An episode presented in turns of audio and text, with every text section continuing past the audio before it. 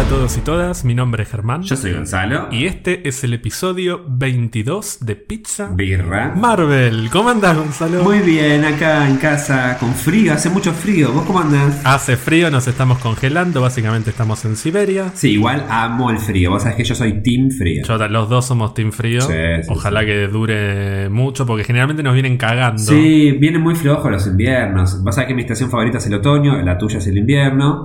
Pero sí, vienen siendo inviernos de tipo como máximo dos semanitas de frío, espaciadas en los tres meses, pero, pero la verdad que ojalá que, que dure así bastante. Bueno, antes que nada, estoy muy contento. Te cuento que esta semana me invitaron a participar de un podcast. Ah. Estuve de invitado en un podcast que a mí me gusta mucho, que se llama El Camino del Héroe. No me digas. En este último vos. episodio que creo que ya debe estar disponible para escuchar. Ajá. Así que muchas gracias a Lucas y a toda la gente que hace el podcast. ¡Qué bueno! ¿Vos qué tal? ¿Cómo la pasaste? ¿Hiciste algo? ¿Viste algo? Eh, vi una película, cosas que me llevaron y terminé viendo una película que se llama Super López, ¿puede ser?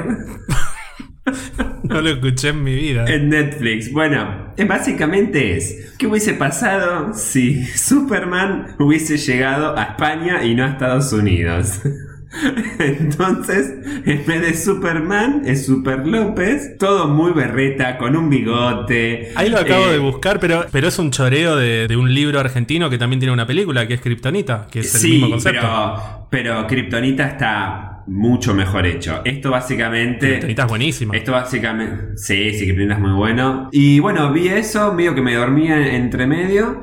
Y vos, Ger, seguramente viste mucho más que yo. Esta semana en particular vi muy poco, o sea, en comparación con las semanas anteriores, vi nada más una película chilena que estrenaron esta semana también en Netflix, que se llama Nadie sabe que estoy aquí. No me gustó demasiado, o sea, no está mal, pero me, me cayó como el orto una parte de la película en la que hay una escena muy, muy, muy desagradable, que te la muestran explícitamente durante un minuto más o menos, y como basta, o sea, no quiero ver esto, es un asco. ¿Quién, quién era que decía, está bien, el cine es obviamente como arte, uno puede mostrar lo que sea, pero no me acuerdo quién, o muchas veces siempre dice, dice, ¿no? Que a veces menos es más. Menos es más, y también Alfred Hitchcock decía que el cine es la vida sin las partes aburridas.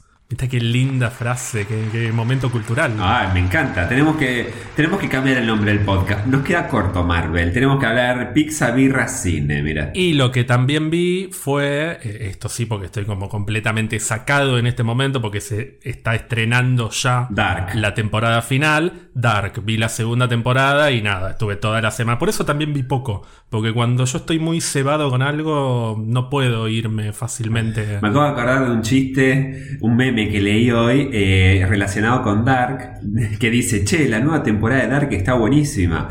Y es una declaración de Pamela David diciendo, voy a ser tía de mi hermano Joaquín, el que se murió hace una semana. Es como, es como que, pero ¿qué, qué, qué está pasando acá?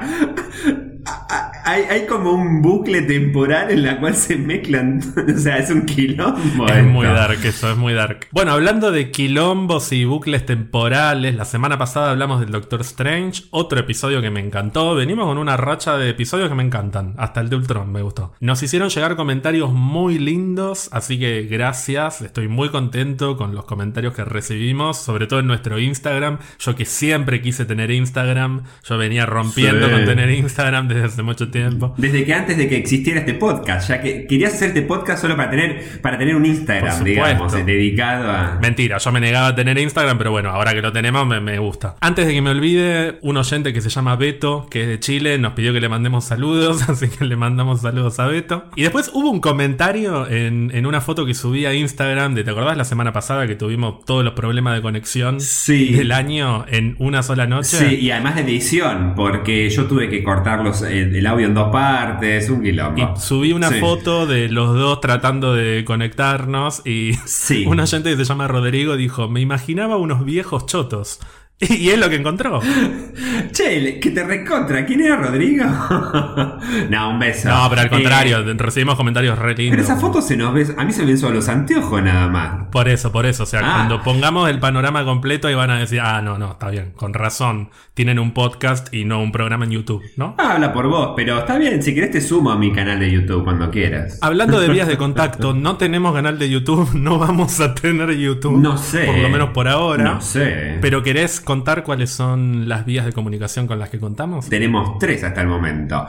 Eh, por Twitter nos escriben a arroba birra-marvel, por mail a pixabirramarvel arroba gmail.com y por nuestra nueva cuenta de Instagram, en realidad nueva no, pero bueno, es, es recién estrenada, arroba pixabirramarvel. Bueno, Gonzalo, ¿querés saber de qué vamos a hablar hoy? ¿No vas a hacer desear como después de las noticias que recién ahí me contás? No, eso fue el episodio anterior y el otro. En un futuro episodio te voy a volver a, a mantener el suspenso, pero ahora volvamos al formato original. Te voy a hacer una venta. Bueno. Estas últimas semanas estuve leyendo un cómic de Marvel. Arranca con Franklin Richards, que es el hijo de Reed Richards y su Storm, los, la pareja de los Cuatro Fantásticos. Sí, sí, sí. Franklin Richards ya viejo o adulto y Galactus. Mira. Ellos dos, teniendo una conversación en el medio un- de un vórtice espacio-temporal que no se sabe dónde es, y es el final de los tiempos. Se termina el universo, o sea, es dentro de millones de millones, millones, millones de años.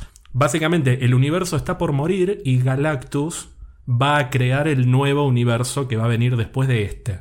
Entonces, Franklin Richards le dice, Che, me gustaría recordar un poco todo lo que pasó en este universo desde el principio hasta el fin. Así siento que valió la pena. Una aclaración es que Franklin Richards en los cómics es como el personaje más poderoso de, de la historia de todos los universos. Es como un personaje bastante falopa, por eso está ahí al final del universo con Galactus. Tu cara como diciendo, ¿a dónde quiere llegar con esto? Sí. Bueno.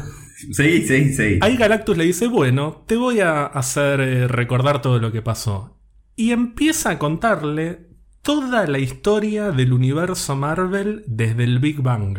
Ah, Esto comenzó con tal cosa, aparecieron seis gemas, aparece esto, así hasta Civil War, Secret Invasion, o sea, un recorrido a lo largo de millones, millones, millones de años en un cómic que se llama Historia del Universo Marvel. ah. Escrito por Mark Wade e ilustrado por eh, Javier Rodríguez y Álvaro López, se llaman. Empecé a leer eso y digo, esto está buenísimo. Es básicamente como leer una enciclopedia de Marvel. Claro. Es, es como un libro de historia, porque Claro. encima está re bien ilustrado, eh, visualmente es bellísimo. Y viene al final de cada número con un montón de apéndices, como para que sepas que cada una de las cosas que, que viste las podés encontrar en tal número. Bueno, dije. A la mierda, la verdad que hablamos tanto de celestiales, tanto de inhumanos, que los eternos, esto, lo otro. Viste que siempre hacemos referencias a conceptos que están en los cómics y que más o menos vamos viendo en las películas. Sí. Y dije, ¿por qué no hacemos un repaso de historia del universo de Marvel? Uf. Como un breve repaso de los orígenes, desde que empieza el universo en los cómics. Hasta que, bueno, más o menos las civilizaciones se van acomodando, van tomando su lugar y con eso tenemos una base. Y nos va a servir como para tener una idea de, ah, mira, por ahí en tal película toman este elemento de este cómic, por ahí hacen referencia a tal y tal cosa. Bien, entonces estamos hablando de que hoy, el capítulo de hoy es una clase de historia. Básicamente es una cosa así. Yo no sé si a vos te gustaba la historia en el colegio. No sé si eras de los más eh, nerds. No, que- eh, no es que no me gusta, lo que pasa que tengo muy buena memoria, entonces memorizaba muy rápido y me iba bien. Viste que básicamente los parciales o las pruebas de historia son eso: memorizar, relacionar conceptos, hechos históricos, entender las consecuencias y ¡pum! Pero después seguramente tipo chao, entonces a la mierda la historia y, me interesaba, qué sé yo, más, eh, no sé, dormir la siesta. Pero bueno, pero me gusta el tema, ¿sabes por qué? Porque deja las bases sentadas de esta construcción histórica sobre lo que puede llegar a venir a futuro. Y siento como que cada vez este universo de Marvel cinematográfico se va a expandir de una manera cósmica, galáctica, inima- inimaginable. Eh, más allá de que muchas veces hablamos de, uh, se viene Galactus en algún momento, qué sé yo, y fíjate que vos lo mencionaste como que es una de las dos entidades que está ahí contando el final, o mejor dicho, contando la historia desde el Big Bang al hijo de Reed Richards. Pero me interesa porque, más allá de que durante el MCU vimos como referencias a celestiales, eternos, otras entidades cómicas, qué sé yo, eh, es bueno saber de dónde venimos para saber hacia dónde vamos. Sí, esperemos que sea entretenido. Voy a tratar de hacerlo lo más dinámico posible porque la verdad que pararse y empezar a hablar de historia durante una hora, dos horas puede ser un embole, pero me parece que va a salir algo divertido. Antes de eso, ¿querés repasar algunas novedades que tuvimos en esta semana? Está muy académico. Historia, repasar. Falta que me tomes examen al final de este capítulo, de este episodio. Es que este episodio estoy como. Agarré mis raíces docente, nerd, que estoy como recontento. Estoy más Ravenclaw que nunca. Más Ravenclaw que nunca, sí, tal cual. Bueno, yo soy Hufflepuff. Yo, yo- a mí me dame la tierra, estoy afuera con animales, ahí revolcándome todo. Estamos hablando de Casas de Hogwarts, ¿no? De, de la obra anónima Harry Potter. Una obra que no tiene autor ni autora. Estamos todos de acuerdo con eso, ¿no? Ah, bueno, pero sí, quiero saber las noticias. Bueno, esta semana tuvimos un nuevo tráiler del videojuego Marvel's Avengers, una mirada mucho más extensa. ¿Lo pudiste ver? Eh, no, no lo pude ver. Me, está- me estoy enterando en este momento porque la verdad que esta semana tuve mucho trabajo, así que estuve como muy desconectado de, de videojuegos, historietas y todo eso. Contame, a ver. No, bueno, básicamente te cuentan un poco más de la historia que ya se sabía, esto del día A, que parece que muere el Capitán América y se separan los Vengadores, y Sí. a partir de ahí empieza lo que va a ser la historia del juego. Pero a diferencia de lo que habíamos visto hasta ahora, el tráiler está muy enfocado en Miss Marvel, que claramente va a ser como el personaje a través del cual conoces todo ese mundo. Y también aparece el que parece que va a ser el villano principal del juego, que si bien ya se sabía que iba a estar Taskmaster, el villano de Black Widow, y que seguramente haya otros villanos, ya este tráiler te muestra y lo revela como en toda su gloria a MODOK. Y eso un poco como que levantó el entusiasmo por el juego, como que bueno, Miss Marvel, MODOK. ¿Viste? Sí, los diseños la verdad a mí siguen sin gustarme, pero yo confío, yo hablé con varias personas esta semana y dije, Gonzalo me dijo que Square Enix es sinónimo de calidad. Por supuesto. Así que ya alguien me dijo que no, pero bueno, yo confío en Gonzalo. No le creías a esa persona que te dijo no. no, no, vas a ver que la historia está buena, vas a ver que la historia está buena. Bueno, ¿querés una linda noticia? Por favor. J.K. Simmons, Sí. quien supo interpretar a J. Jonah Jameson en la trilogía original de Spider-Man y que reapareció en Far From Home, Sí. confirmó que va a estar en próximas películas. Que vuelve seguro ¿Del MCU? En Marvel.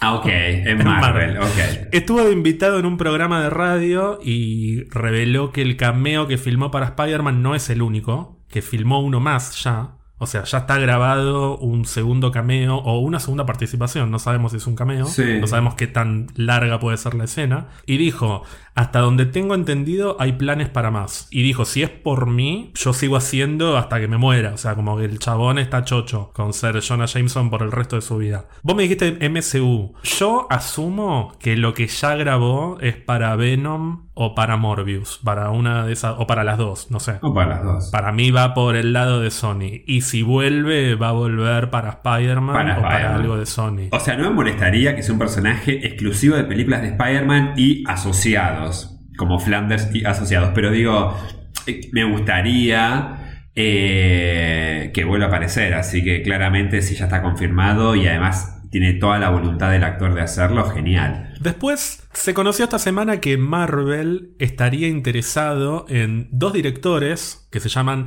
Adil El Arbi y Bilal Falah. Son directores belgas que igual obviamente tienen ascendencia árabe. Me imaginaba por el nombre, nombres. sí, por. Quiero ver si llegás a lo mismo que llego yo cuando te vaya contando. Son dos directores que trabajaron mucho en televisión, se conocieron jóvenes estudiando cine, no son muy conocidos. Sí dirigieron una película bastante exitosa de este año que es eh, Bad Boys for Life, que es la tercera película de la saga Bad Boys con Will Smith. Will Smith y el otro, no me acuerdo el otro. Sí, no me acuerdo quién era el otro. Yo tan- bueno, le mandamos un saludo. Will Smith y alguien más. No me acuerdo, nunca me acuerdo del otro. Sí. Yo no vi ninguna, pero tengo entendido que es la mejor de las tres, o por lo menos la que mejor recibida fue. Las primeras dos las hizo el querido Michael Bay, o sea que debe haber explotado todo. Y creo que esta tercera está un poco mejor eh, llevada, como mejor dirigida. ¿Te hace acordar a algo esto? Por un lado podría ser tranquilamente. Bueno, Josh Whedon podría ser tranquilamente porque viene de la televisión, pero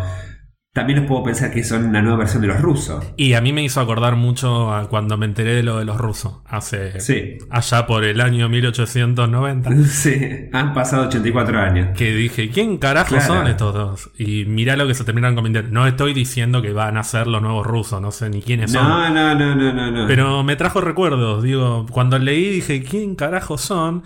Y, empecé a investigar un poco y digo, mirá si dentro de 5 años, 6 años decimos, aguanten a Adil Albi y Bilal Falal, no sé ni no sé cómo se pronuncia. Sí, no sé cómo se pronuncian, pero bueno, ruso era más fácil. Igual nunca, yo todavía no sigo distinguiendo cuál es eh, y cuál es. ¿Cuál es Joey? ¿Cómo, ¿Cómo se llaman? Joey. Y Anthony. Y cosa. Yo digo los rusos, pero nunca me acuerdo cuál es. No, yo tampoco, no- yo no los puedo distinguir. Bueno, después, mientras continúa la temporada final de Agents of Shield, que esta semana tuvo su quinto episodio, quedan unos ocho, y que siguen, están metiendo referencias a las películas, están como vamos, vamos. Esta semana fue re Ah, referencia a Capitán América y el Soldado de Invierno, no voy a dar spoiler, pero están como dándole con todo. Bueno, mientras tanto, ¿vos te acordás que yo te había contado hace muchísimo tiempo que todavía quedaba una serie de lo que en su momento fue Marvel Televisión? Viste que la división de televisión de Marvel existió hasta diciembre del año pasado. Sí. A partir de diciembre, con el ascenso al poder de Kevin Feige, Marvel Studios absorbe todo y Marvel Televisión deja de existir. Sí. Y lo último que vamos a ver de Marvel Televisión es esta temporada final de Agents of Shield. Y queda una serie que inicialmente iba a ser el principio de un nuevo microuniverso de series, hasta que Kevin Feige dijo, bueno, no, se termina acá esto. Bueno, es Hellstrom. Esta serie basada en el cómic Son of Satan ya está completamente grabada, la primera y única temporada, que va a durar 10 episodios, y anunciaron esta semana que se va a estrenar en octubre. Probablemente no tenga una goma de referencias a nada, así que creo que lo voy a mencionar esta semana y cuando se estrene te cuento qué me pareció y le mandamos un saludo, un beso a Hellstrom Dale. mucha suerte en otro universo porque va a ser realmente la última serie de Marvel Televisión. Y eso, no sé, ¿estás en- ¿tenés ganas de ver Hellstrom? No, no, la verdad prefiero hablar de- del, del capítulo de hoy, pero me quedó una duda. Este fin como última serie de Marvel Televisión, esta división de Marvel que ya no existe más, también incluía eh, em, Runaways y, y- y esto, y Clock and Dagger, estas cosas medias raras. Runaways y Cloak and Dagger son dos series hechas por Marvel Televisión. Sí. Runaways salió en Hulu y Cloak and Dagger en Freeform y estaban bastante conectadas entre las dos, tuvieron un crossover, todo. Y Hellstrom va a salir en Hulu igual que, mm, que Runaways. Lo que pasa es que Hellstrom iba a ser la primera de un grupo de series que iban a ser tipo Defenders. Después iba a salir Ghost Rider Ah. con la versión de Ghost Rider que apareció en Agents of Shield. Y después vendrían otra serie que nunca vieron la luz.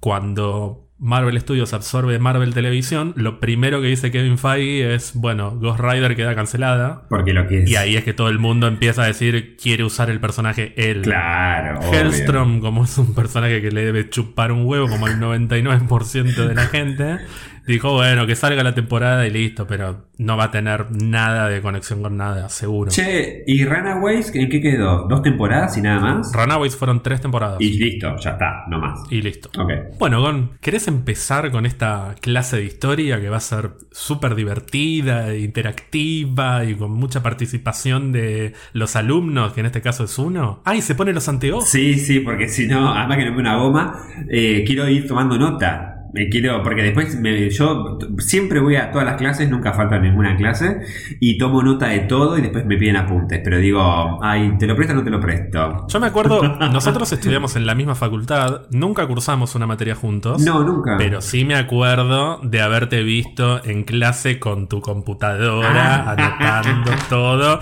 mientras todos estaban retorcidos, sentados en el piso escribiendo como podían, en la uva, 48 personas en un aula de dos metros cuadrados y el otro ahí sentado con la laptop, estrella, vestido de Harry Potter. es verdad, está todo vestido de, de Hufflepuff, la bufanda, el gorro, todo. Y también iba así igual cuando tenía que yo ir como ayudante, iba vestido de Harry Potter. Bueno, pero vos viste que las facultades sociales da para mucho y se presta para estas cosas. Bueno, empecemos hablando de universos. Bien. Lo que vamos a ver en este episodio es la historia del universo principal de Marvel en los cómics. Pero este universo, como ya sabemos, es uno entre infinitos universos, porque es un multiverso lo que tenemos en los cómics.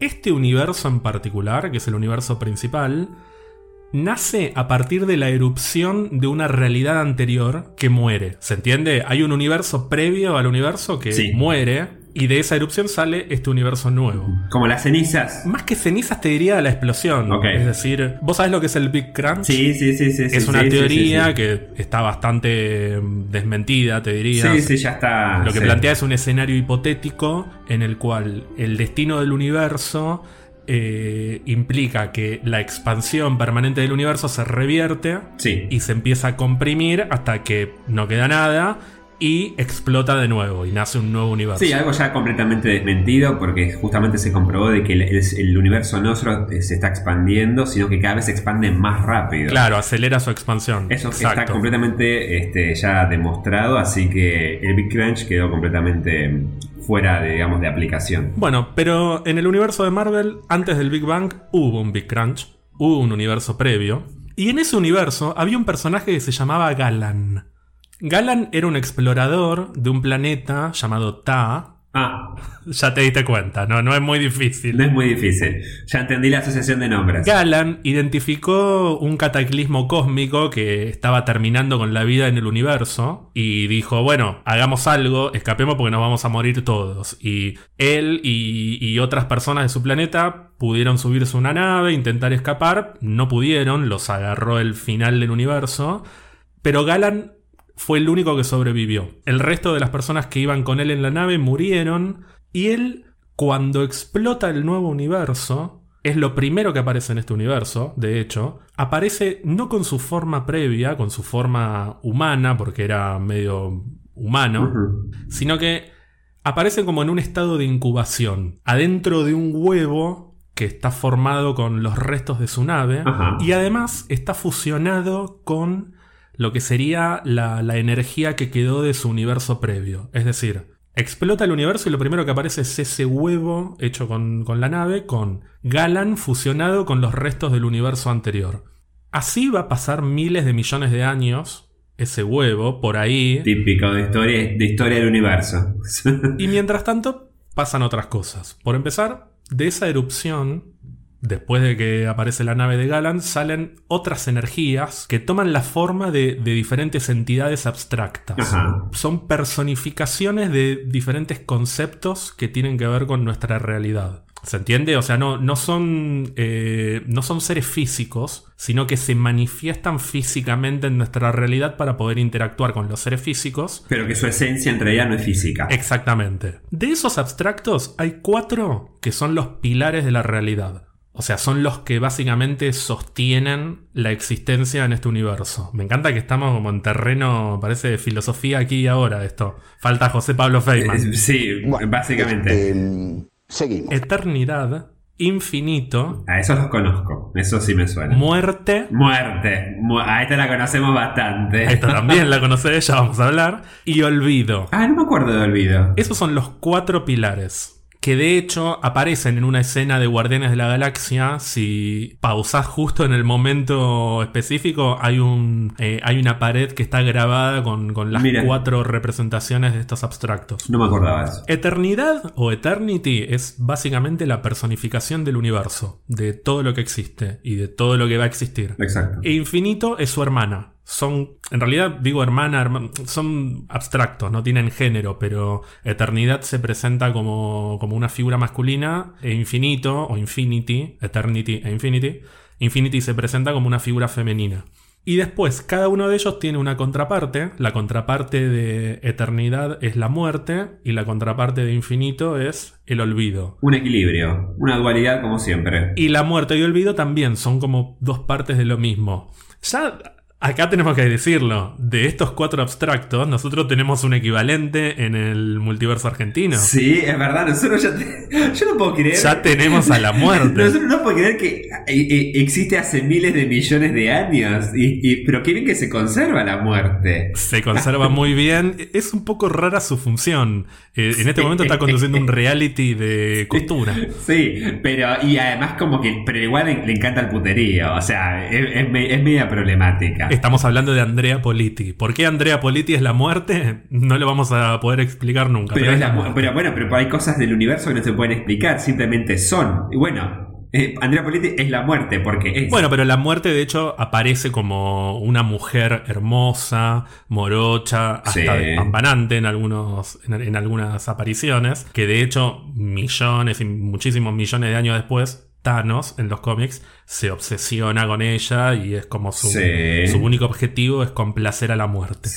Bueno, además de estas cuatro entidades cósmicas que van a aparecer muchas veces a lo largo de los cómics, hay otras entidades como por ejemplo Maestro Orden y Lord Caos. Obviamente la personificación del orden y el caos son una cabeza violeta deforme, que sería el caos, y otra que tiene una forma más humana, pelada, con, cejas gruesas, tipo el profesor Javier, pero con cejas más gruesas, que están unidos por energía cósmica. Y todas estas entidades se unen a una especie de super mega archi entidad que es el Tribunal Viviente. El Tribunal Viviente es una entidad que supervisa y mantiene el equilibrio entre todas las realidades del multiverso. Es decir, que en cada universo de este multiverso hay entidades como estas que estamos diciendo y todas medio que responden a este tribunal que supervisa todo. Ah, o sea que tiene una forma humanoide y tiene, eh, tiene una cabeza con tres caras en algunas,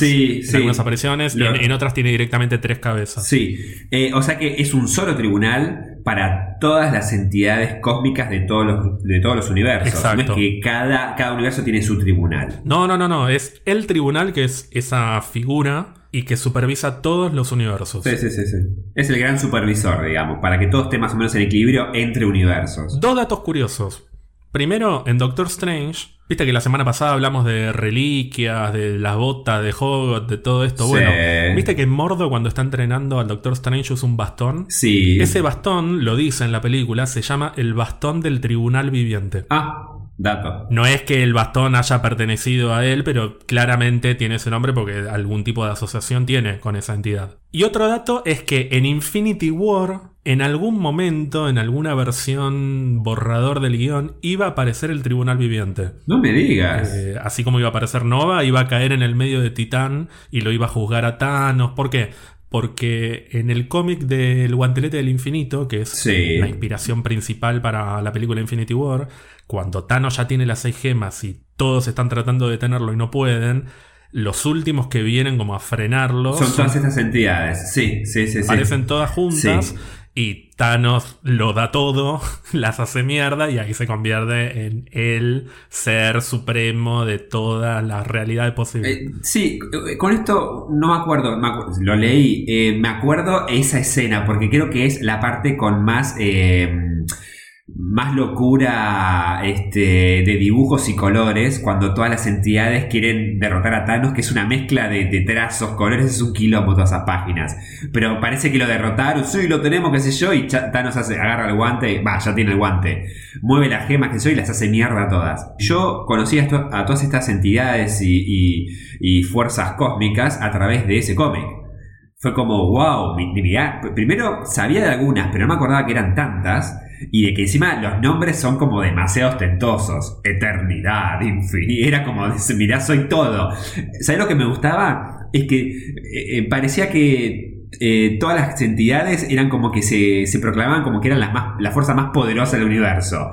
Yo soy la más poderosa, yo soy la más poderosa. Y Thanos se las hace mierda a todas, me encanta. Pero Lo loco es que son entidades abstractas pongo mucho el acento en esa palabra, no es que son personas que viven en el universo. No, no, seguro, seguro. O seres que viven en el universo, como puede ser Galactus, por ejemplo. Son conceptos, son conceptos que se materializan para pelear con Thanos. O sea, a ese nivel llega Thanos. Bueno, ¿por qué llega a ese nivel Thanos? Porque tiene las seis gemas. Exacto. Las seis gemas del infinito también salen de esta erupción. O sea, además de aparecer estos abstractos, aparecen seis gemas de poder que sí son como la materialización de todo esto que estamos diciendo. Son el único elemento realmente físico de todos estos conceptos. Por eso son la realidad, el alma, la mente, etc. El poder, el tiempo. Claro, pero digamos, son las únicas eh, materias eh, que físicamente logran absorber cada una de las propiedades que le da vida y forma y existencia al universo. Por eso cuando Thanos las domina, terminan apareciendo estas entidades, como, che, te estás metiendo con algo que no te podés meter. Claro, claro. Este, de hecho, me acuerdo que en, eh, bueno, ya cuando hablamos de Ultron, el final de Ultron, vos dijiste, ¿cómo Thor, al final de la película, cómo Thor llegó al pensamiento de alguien está manipulando las gemas porque están apareciendo muchas? Como diciendo, jamás en la vida Thor hubiese pensado eso. Pero es verdad. Las gemas están dispersas por el universo y era muy notorio, al igual que pasa en el cómic, de que eh, se, notaba de que algo, alguien las estaba manipulando o las quería reunir porque estaba llamando la atención y hasta incluso llamó la atención de estas, estas entidades cómicas eh, que dijeron, che, loco, ¿qué está pasando? Además de todo esto, hay dos vestigios del universo anterior que llegan a este universo, además de esta nave y este, este nuevo huevo que mencionamos hace un rato. La Fuerza Fénix, una manifestación de, la fuerza de la vida, que no voy a explicar qué, porque me parece que todo el mundo sabe lo que es el Fénix. Si hay algo que tuvimos mucho en el cine, ya fue el Fénix. Y, encima todas malas, pero bueno. Y el cristal Mkran, que es un cristal asociado también a, esta fuerza, que es muy importante justamente en la saga del Fénix. Algo así como el nexo entre todas las realidades. Es eh, un cristal que permite acceder a otras realidades y mundos. Y alrededor de este cristal se empieza a formar lo que va a ser el primer planeta del universo. Eh, no, solo quería mencionar. Eh, cuando salió Guardianes 2, cuando Ego hablaba con, con su hijo, eh, y, le hace ver el motivo justamente de por qué él quería, fue dejando hijos por todos lados y por qué estaba buscando como sucesor, qué sé yo. Cuando Star-Lord eh, tiene así como los ojos re brillosos y está viendo como no se, no se sabe qué está viendo, pero viste que él dice la palabra eternity, eternidad. Y hay muchos especularon que en realidad no estaba hablando sobre el concepto de eternidad, sino que estaba eh, eh, enunciando o haciendo un guiño a esta entidad cósmica, eternidad, porque además justamente aparece en mayúscula, como diciendo, che, tal vez eh, este celestial quiere autoproclamarse o lograr el poder de convertirse en una entidad cósmica tan originaria como la eternidad misma. Nunca se supo bien, ¿no? Si quisieron ir por ese lado o fue un niño nada más. Una referencia seguro que fue, porque de hecho, justamente en Guardianes aparecen los cuatro abstractos, lo que te decía hace un ratito. Sí. Y después no te olvides que si es el concepto eternidad o si es eternidad la de los cómics, al fin y al cabo es lo mismo. Es lo mismo, ¿verdad? Son conceptos materializados. Esto es. Estamos hablando. Es una declaración importante. La mayoría de todas estas cosas empezaron a aparecer en los 70. Y las drogas, chicos. Con eso te digo todo, sí. Las drogas, sí. bueno, empiezan a pasar los millones de años. A lo largo del cosmos empieza a desarrollarse la vida. Una de las primeras especies que aparece son los Acanti, que son.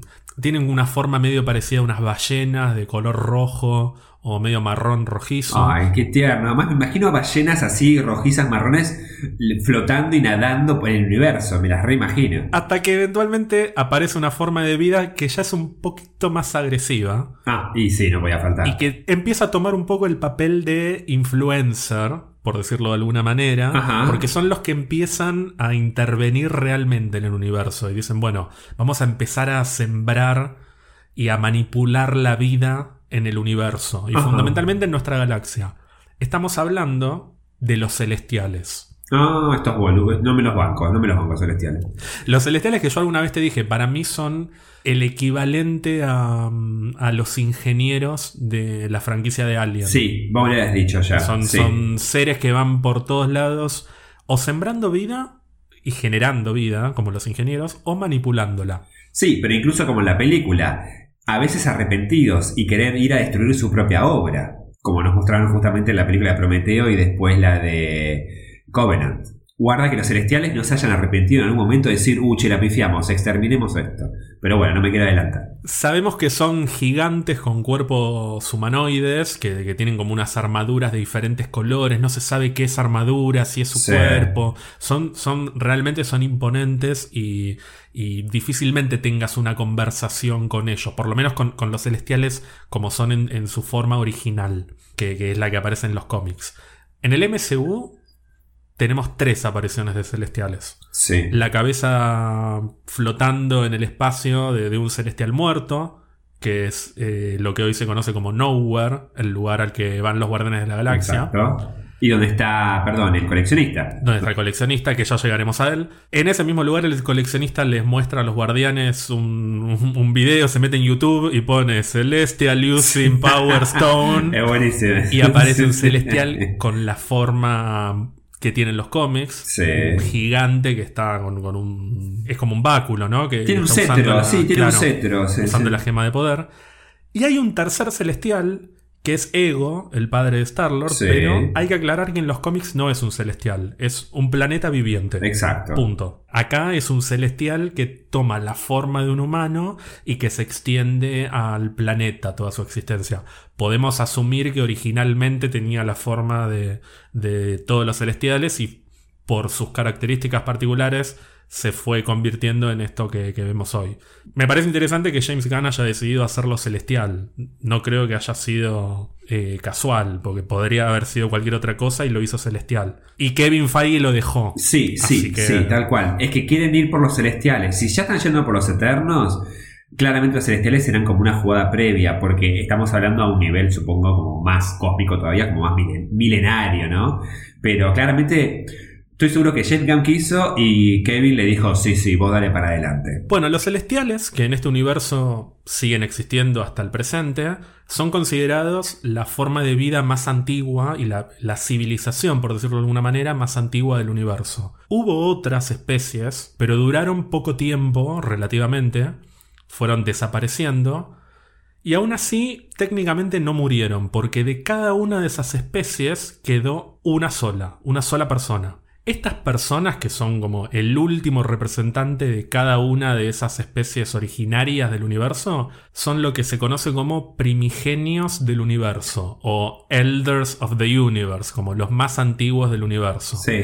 que cada uno de ellos tiene como el poder compartido de lo que quedó de su especie y eso les permite vivir eternamente. Hay, hay varios, hay 15 más o menos, no, no, no sé exactamente cuántos son porque además van apareciendo, cada tanto aparece alguno nuevo que, que no conocía, pero más o menos hay, hay unos 15 y en las películas ya vimos un par. Bueno, uno, el más conocido me parece, es el coleccionista. O sea, Eh, nuestro Beto Casela. Pone bendita. Nuestro Beto. claro, por eso tiene Bendita TV, porque colecciona todo. Claro, pero tiene todos los archivos. Sí, Tanner Tiban, también conocido como el coleccionista, que básicamente colecciona artefactos y formas de vida también. Al principio lo hacía para protegerlos, o sea, tenía un fin... Altruista, digamos. Sí, eh, eh, parecía ser una buena persona, después no, después se convierte en Sí. el hijo de puta que simplemente colecciona por coleccionar. Y el otro primigenio que tenemos en el MCU, ¿quién es? Eh, el, el doctor Malcolm. Claro, el Dr. Malcolm, El doctor- que Hola, doctor Malcolm. Eso puede- el doctor Malcolm, cierto. Para, para mí va a ser siempre el doctor Malcolm, perdón. sí. Jeff Goldblum es un primigenio, o sea, él es un primigenio del universo. Sí. Es el Grand Master o el Gran Maestro. Sí. El nombre real es rarísimo, es Endwigast, no sé ni cómo se pronuncia. Que es básicamente alguien que se dedica a jugar todos los juegos posibles de- del universo.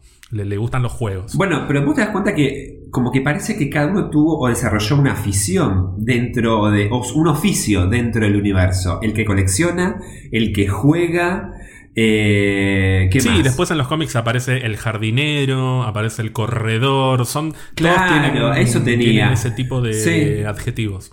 Bueno, continúan los años, siguen pasando, mientras tanto el huevo sigue ahí hinchando. Sí, perdón, cuando hablas de huevo me hace acordar a mí al origen del universo en Pokémon. Este huevo de donde que, que lo que, que lo que, eh, que lo puso Arceus y de ahí salió Mew, que después tiene el ADN de todos los Pokémon. O sea, básicamente me hace acordar a eso. No entiendo una goma de Pokémon, no, no, no sé lo que es Sword and Shield, no entiendo nada, pero va a salir algo más interesante del huevo, me parece. Che, che, no, me- no me bardees Pokémon, eh. Mientras el huevo sigue ahí, no sale más, aparece otra forma de vida en un planeta que se llama T37X. Ya el nombre te da como que no va a aparecer algo muy divertido, ahí va a aparecer algo serio. Alien, me hace acordar a Alien, que viste que le ponen esos nombres que parece la nada. T4, eh, T437. En ese planeta se forma una civilización sumamente sabia, con muchas ganas de compartir su sabiduría con civilizaciones más jóvenes. Y a medida que empiezan a compartir su sabiduría con otros, se empiezan a horrorizar porque ven que las civilizaciones más inmaduras usan ese conocimiento para crear armas de guerra, o sea, usan ese conocimiento para la violencia.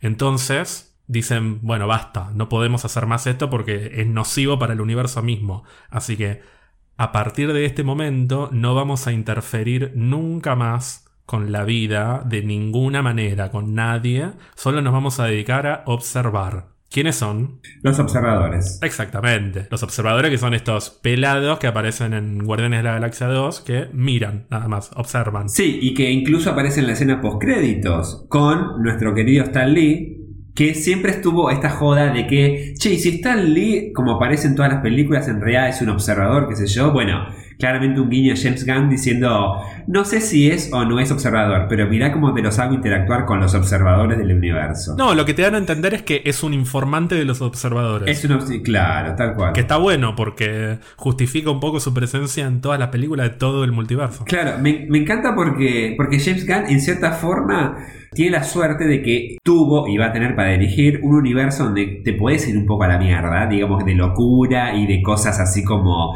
como no sé, como medias imposibles o que aplicaría muy bien a cuestiones cósmicas pero no en la Tierra.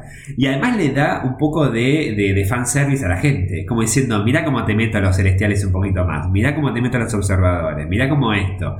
Siento como que eh, disfruta mucho tener bajo su mando todo lo que es el universo a través de los guardianes. Y finalmente, después de millones y millones de años durmiendo, se despierta Galan del huevito, sale de ese incubador con una forma mucho más grande y fundamentalmente con mucha más hambre. Claro, con hambre de periodismo, ¿no? Supongo también. Con hambre de De- periodismo, claro. Por eso en nuestro multiverso este, este personaje que aparece ahora es mujer. Por eso Es mujer. nuestra Sue Storm, o una de nuestras Sue Storm, ya hablaremos en detalle cuando hablemos Sí. de los Cuatro Fantásticos, que es eh, Susana Rocasalvo, Sí. eh, le, le dice... Prepárate porque los treinta y pico, 40 kilos que te sobran de maldad, esa hinchazón que tenés, la tenés de maldad y de chatura, te los voy a hacer adelgazar. Claro. La- esta entidad que ya quiero hacia dónde va el, el cambio de nombre también. Tan hambrienta siempre, pero dice, pero ¿sabes por qué esos 20, 30 kilos que tiene de más no es de, de- de- de gordura de comer, sino porque es de maldad? Claro. Porque claro, estuvo incubando tanto tiempo que ahora quiere comerse planetas enteros, como el periodismo entero también. Bueno, efectivamente, lo que sale de este huevo es la fusión de Galan y lo que quedó de su universo previo, que es Galactus. Galactus es básicamente una criatura que tiene un apetito insaciable, no para de tener hambre, pero es hambre de energía, porque claro, está compuesto por un universo previo. Que ya no existe. Que Claro. ya no existe. Exacto. Entonces, esto es lo interesante de Galactus y por eso me muero de ganas. No, el día que aparezca Galactus en el MCU, yo voy a llorar. Porque me parece un personaje filosóficamente fascinante. Es uno de los primeros personajes villanos de los cómics de Marvel. Sí. Que tiene un trasfondo filosófico, trágico, con una profundidad que para la época es inaudita, porque el tipo dice, vengo a, a comerme el planeta y la verdad que no lo disfruto, pero es lo que tengo que hacer. y está más allá del entendimiento del ser humano. En, un momento de, los cómics donde los villanos eran recontra mm, caricaturescos. Hoy estamos acostumbrados a villanos profundos, con, con- con una historia trágica, con, con un trasfondo complejo, pero la aparición de Galactus en los cómics a fines de los 60 fue revolucionaria cuando analizás el historial de los villanos de ese momento. Sí. Y con todo esto que estamos diciendo, con, con este trasfondo del universo previo, esto que te conté que, que se quiere escapar porque se viene un cataclismo cósmico y quiere salvar a su gente y no puede, Sí. a mí me hace acordar mucho al trasfondo que le dieron a Thanos en la película. Esto del villano con buenas intenciones Sí, sí, sí, que termina cometiendo atrocidades, pero que de una manera medio perversa tiene una buena intención. Bueno, yo creo que con todo este material que acabamos de, de repasar un poco, puede salir un villano de la concha de su madre cuando se trata de Galactus. Sí, lo interesante va a ver es qué vuelta le dan. Si tratan de atribuirle cuestiones que uno podría asociar más con sentimientos o eh, consideraciones humanas, como diciendo, che, mira, al final Thanos tiene, tiene razonamientos que más allá de los psicópatas, digamos, o sociópata, digo, pero un humano puede entender. Como diciendo, mirá, lo perdió todo, pero tú viene de un planeta, este, hasta tiene una forma física concreta, Harán algo parecido con, el origen de Galactus en el sentido de que, che, mirad, era alguien que quería realmente salvar lo que quedaba de su universo y al final no pudo y terminó en este huevo, o directamente lo plantean como una entidad que está, como vos decís, más allá de cualquier entendimiento humano, no le importa si sos humano, ballena flotante, celestial, él está más allá, es el resto eh, sintetizado de un universo que es anterior al nuestro, que estuvo durante miles de millones encerrado, digamos, como incubando, y ahora tiene solo un propósito, pero porque esta fusión, esto- estas, no digo cenizas, pero digamos, e- e- esta, estos restos o, jirones que quedaron de- del, universo pasado, que además es nuestro universo pasado, eh, se convirtió en esto. Y digo, por más que vayan a Avengers a explicarle, no, te vamos a detener, él está más allá, es como es una máquina que no para. Por- porque tal vez su nueva, su nueva razón de existir en este universo es justamente eso, saciar el hambre que le generó la destrucción de su universo, la energía. Bueno, nos adelantamos unos años, nos movemos un poco a la Vía Láctea. Perdón, ¿no? Pero qué aburrido, digo, estamos hablando de todas estas entidades y volver a la Vía Láctea, a esta vida de mierda, no. Prefiero quedarme con los celestiales, con los primigios, todo eso. Pero bueno, volvamos a la Vía Láctea, dale. Lamentablemente se forma un cascote alrededor Sí. del Sol que se llama la Tierra. Los primeros seres que aparecen en la Tierra son los que después, muchos años después, van a ser idolatrados como dioses. O sea, son lo que conocemos como dioses antiguos. Por ejemplo, Gea o Gaia, que es la madre de la Tierra y que en la mitología griega ocupa ese papel. Oshtur, que es una figura dadora de luz y de justicia, que probablemente esté relacionada con una diosa de, de las civilizaciones de la Mesopotamia. Ujú. Set, Bueno, Seth, sí. el gran destructor, que, que es una figura clave en el cristianismo, el islam, el judaísmo. No, Seth no es eh, de Egipto, la mitología egipcia. Y además es un dios en la mitología egipcia. Lo que pasa es que los- estas figuras que aparecen en, en el- en la historia de Marvel son eh, mezclas. O sea, no importa si es el, el de los egipcios o el Claro, de claro, los cristianos claro. o el de los judíos, etc. Son seres que después fueron inspiración para religiones y mitologías. Claro, después diferentes religiones o, o, o culturas, etnias, lo, lo- se lo apropiaron de una manera u otra, pero existir existieron. Después cada uno lo atribuyó o lo personificó de, de maneras distintas. Y otro ser que no sé cómo se pronuncia, pero es algo así como Cton, es C-H-T-H-O-N, que es algo así como, como el equivalente del diablo. Ah, mira. Porque en realidad viene de, de un término que es ctónico, Sí. que es la palabra que se usa para hacer referencia a los dioses o espíritus del infierno. Esta figura, puntualmente en el universo de Marvel, es un ser místico que sería el primer ser que utiliza lo que hoy conocemos como magia negra Ah, mira.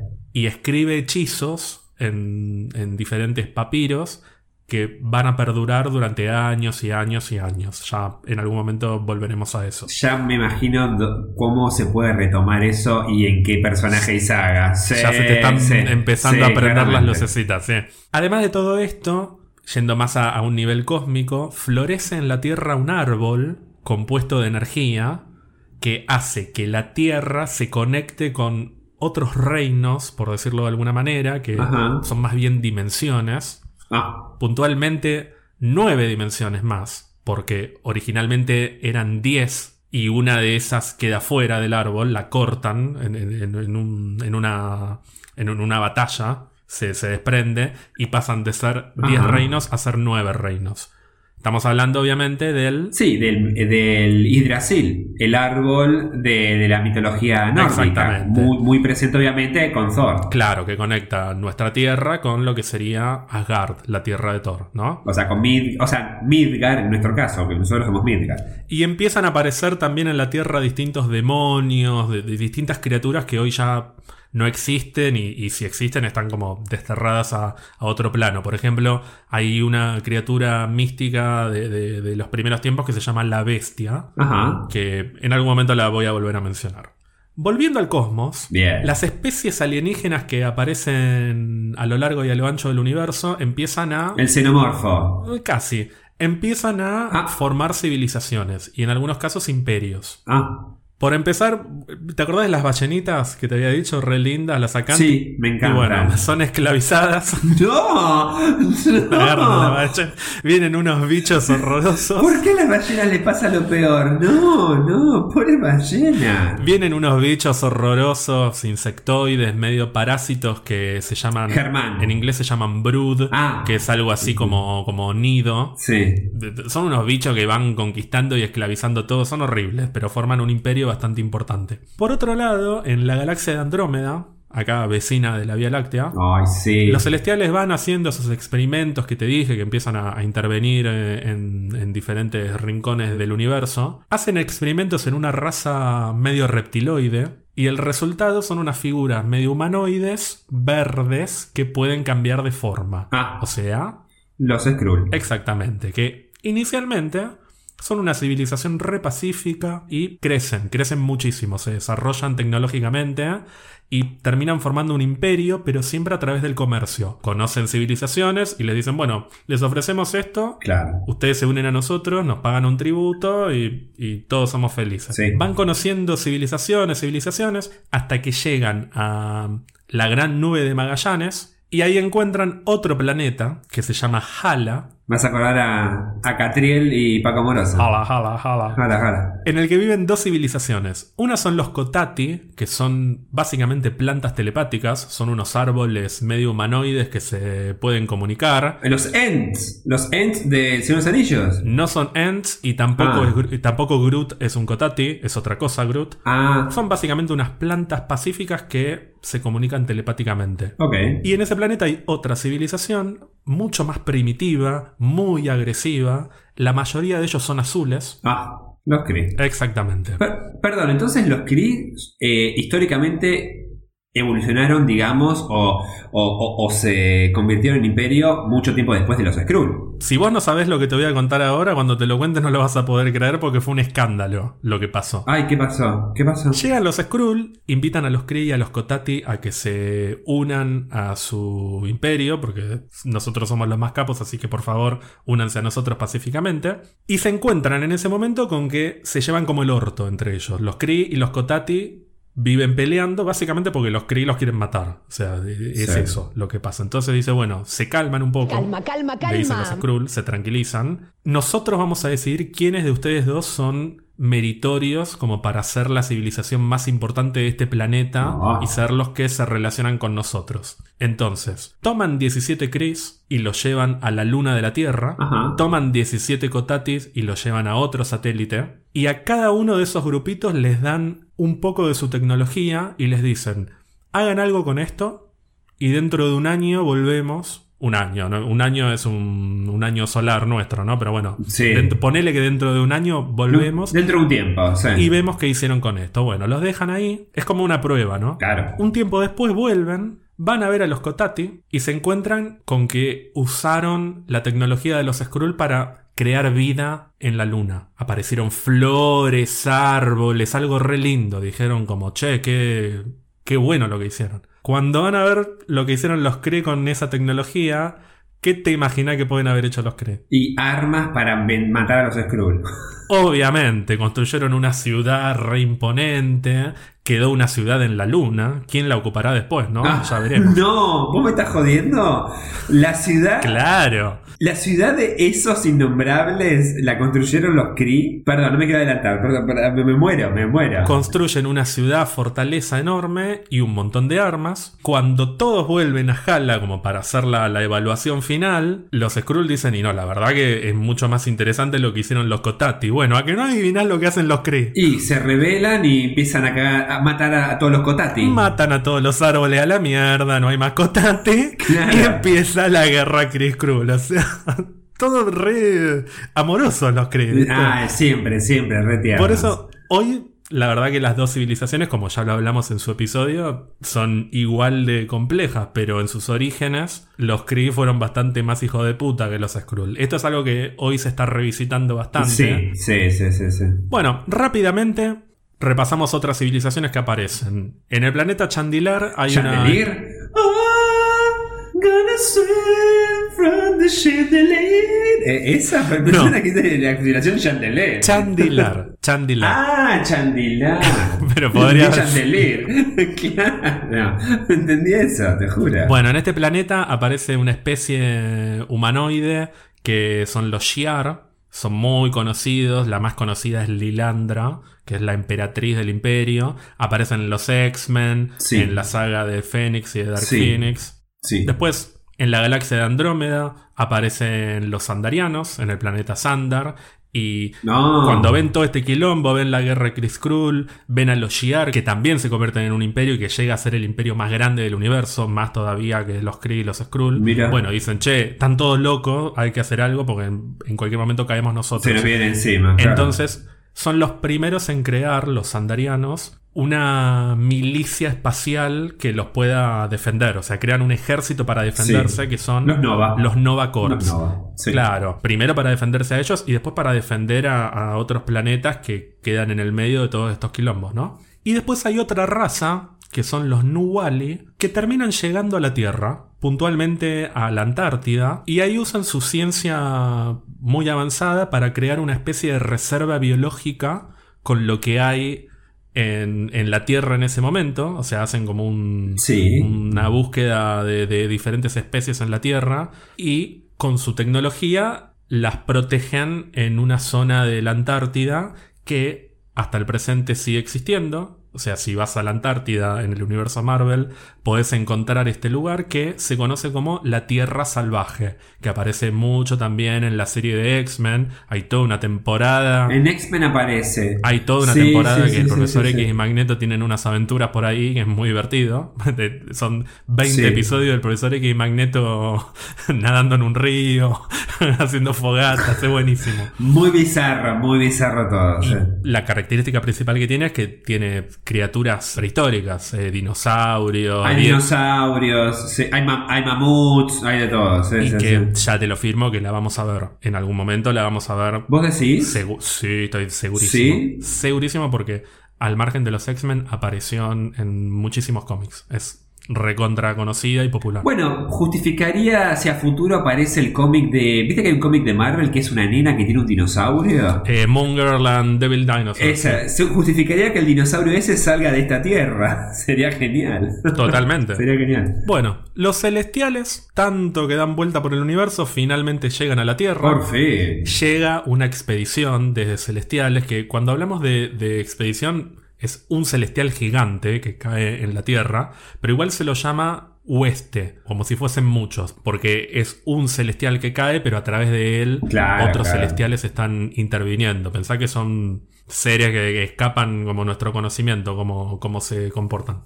Este celestial es el primero que realiza experimentos en las formas de vida terrestre que encuentra en ese momento, que puntualmente son primates. Y de estos experimentos en primates salen tres resultados. Uno, son lo que vamos a conocer como los eternos. Los famosos eternos. Claro, que son una especie perfecta, entre comillas. Es como la mejor versión de lo que podría ser un primate según los celestiales. Claro. Y como son tan perfectos, los celestiales los en- les encomiendan que protejan la Tierra, que sean los guardianes de la Tierra. Bien. El líder de los eternos en ese momento es Cronos. Es el eterno más poderoso de, de esa primera camada, digamos. El segundo resultado de los experimentos son los deviantes, que serían todo lo contrario, son versiones, entre comillas, fallidas, por lo menos para el juicio de los celestiales, ¿no? Como vos, digamos. Ay, qué malo. No, no, un chiste muy malo. No, que, que- quedó muy feo.